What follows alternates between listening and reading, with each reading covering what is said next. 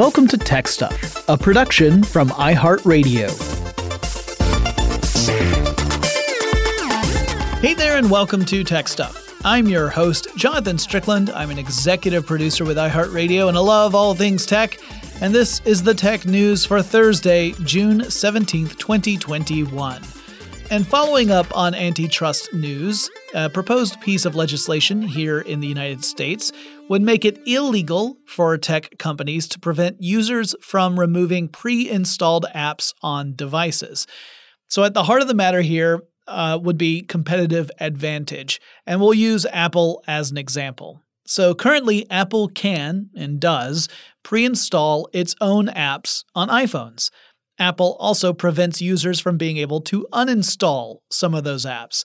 So, even if some other developer makes an iPhone app that gets approved, goes into the iPhone App Store, and it does the same thing as a native Apple app, you can't just swap them out. You can't uninstall the Apple app and replace it with this new one. They would have to sit side by side. So you could install the new third party app, but the Apple app would stay on your phone, mocking you, judging you. But if this legislation becomes law, Apple would be required to make its own apps removable so that people could choose to go with a competitor if they wanted to. The argument is that by making it impossible to remove the apps, Apple is discouraging competition. And since Apple is the source of both those apps and the hardware that those apps run on, this is a big problem. There are currently a few different pieces of proposed antitrust legislation in the US that could have an enormous impact on the tech industry should they actually be passed into law. So we'll keep pace with the story as it develops. Meanwhile, in the US Senate, a proposed bill would require companies to make it easier for customers to cancel a service at the end of a free trial, and it's being called the Unsubscribe Act. And this would address situations in which a company entices new customers with a free trial and then switches those customers to a paid subscription service without, you know, much notice or an easy way to cancel out. It would also affect companies that break out the monthly rate of a service, but they charge in larger increments. Like they'll say, "Oh, you'll get, you know, charged 10.99 a month," but then they they actually make you pay for half a year or a year all at once which is not great, right? Because what if you change your mind about the service? You've already paid for, you know, 6 months. You don't want to have to pay for half a year or more and then a week in you realize this service isn't for me. I think it's interesting to see more moves to address consumer rights. We've seen that kind of a few times in recent months. And I think this also points to how more politicians have been on the receiving end of these corporate policies. Typically, here in the United States, we see politics lag behind tech quite a bit because, I mean, let's face it, a lot of politicians tend to be old people who are perhaps not quite as in touch with technology and tech services as younger people. That's a pretty general statement. I, I get it. Uh, and I don't mean to say that all old people are clueless when it comes to tech. I am rapidly becoming an old person, and I like to think that, you know, I got a clue or two, but politicians in particular traditionally have not been on that bleeding edge of technology scale. Now, while we're past the initial NFT craze, we've got another one to talk about. Tim Berners Lee, the man who essentially invented the World Wide Web, is now going to auction off an NFT representing the original files used to create the first web pages.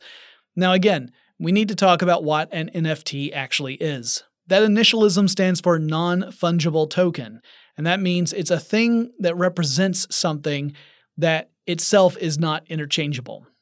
So a US dollar is interchangeable with any other US dollar, or uh, a US dollar is interchangeable with four US quarters or 20 US nickels, and you get the point.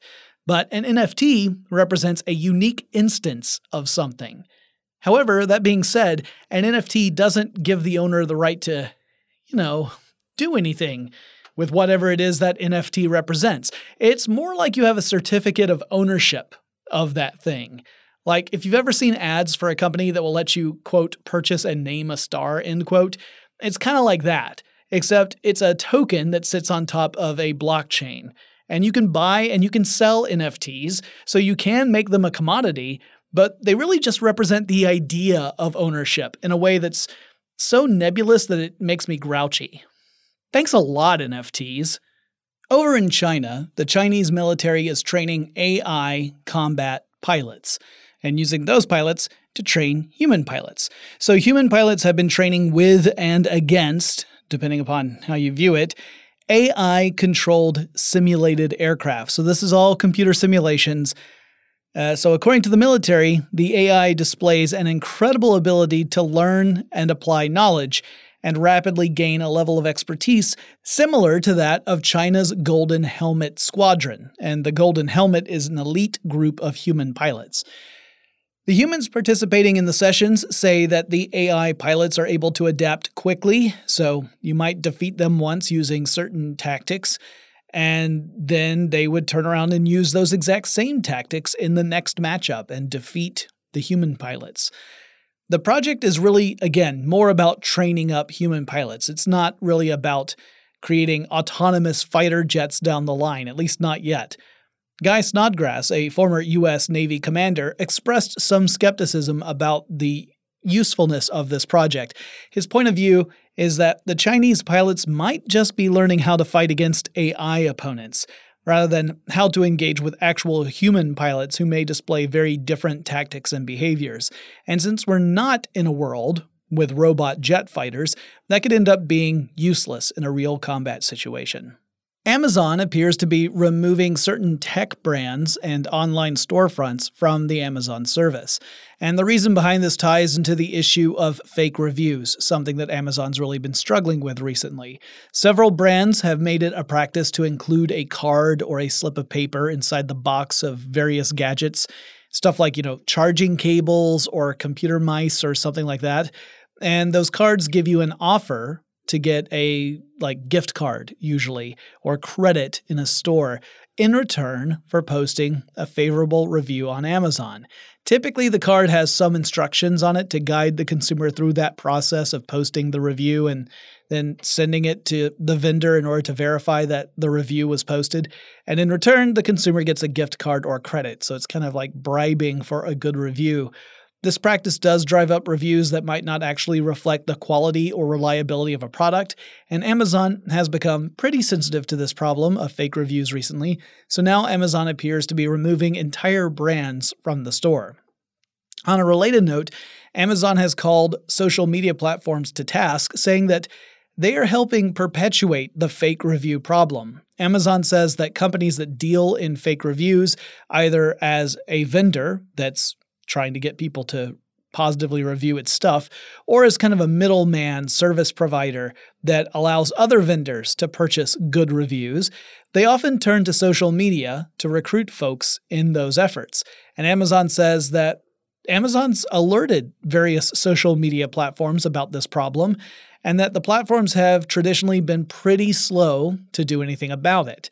Now, you could argue that Amazon's structure is what ultimately enables the practice of fake reviews to flourish, but there is no doubt that using social media to recruit more folks to the effort is a problem.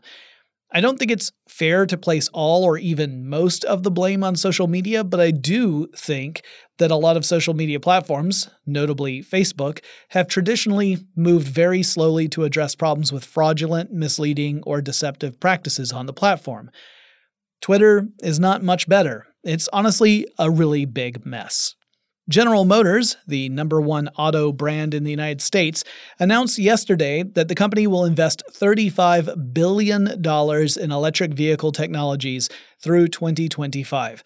That marks a significant increase in investment, and it coincides with a general trend across the world that sees auto companies moving away from producing fossil fuel powered vehicles and moving more toward electric ones.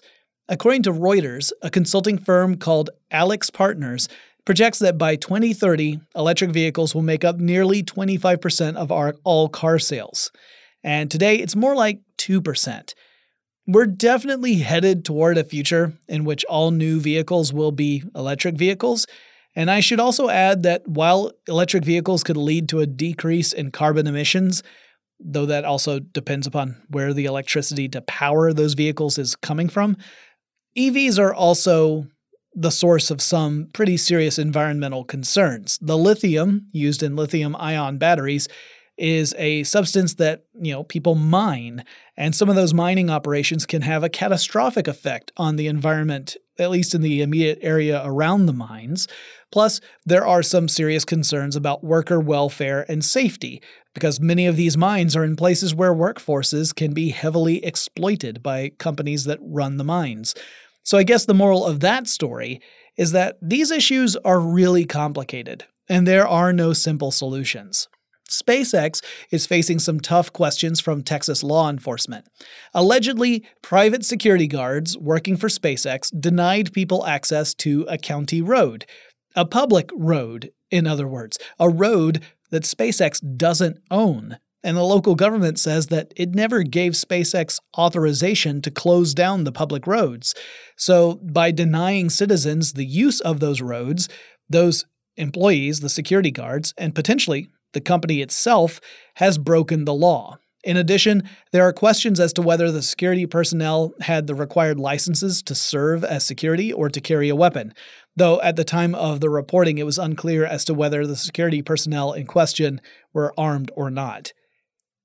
Earlier this year, the Japan Supersonic Research Organization got off the ground, figuratively speaking, in an effort to develop supersonic passenger jets. The organization now includes several Japanese aerospace and manufacturing companies. There hasn't been a supersonic passenger jet since the Concorde, which operated for several years before some high profile disasters and the harsh reality of economics forced the company out of business. Creating a fuel efficient supersonic jet is one of several challenges.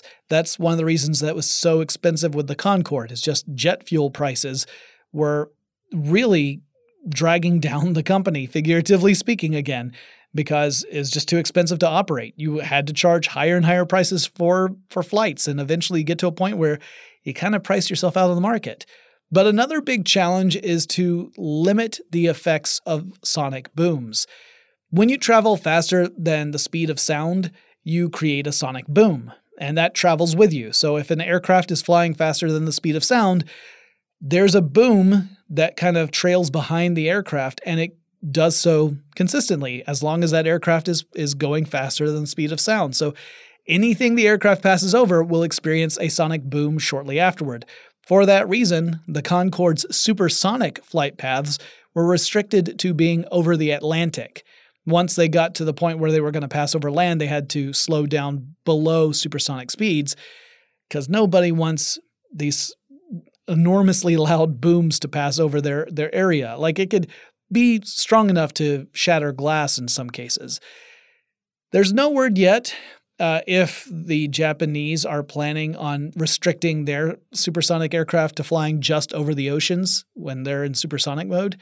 Um, and we probably won't see these aircraft until about 2030 or so. However, the engineers do say that the design of the aircraft they have created should mean that it will produce a sonic boom that's only half as loud as the Concordes. So that's some progress. There are a lot of other companies uh, and organizations around the world working on supersonic and hypersonic aircraft. Uh, and a lot of them are working on ways to try and minimize that sonic boom so that these aircraft could travel not just over the ocean, but over land as well at supersonic speeds. But that's something that's still in development. And I mean, there are big challenges. Like, how do you make something like that fuel efficient so that it makes economic sense to operate it? If it's too expensive to operate for anyone to ever bother flying on it, well, then it doesn't do much use, does it? And that's it. That's all the news that I have for you today, Thursday, June 17th, 2021. If you have any suggestions for topics I should cover in future episodes of Tech Stuff, let me know on Twitter. The handle is TechStuffHSW, and I'll talk to you again really soon.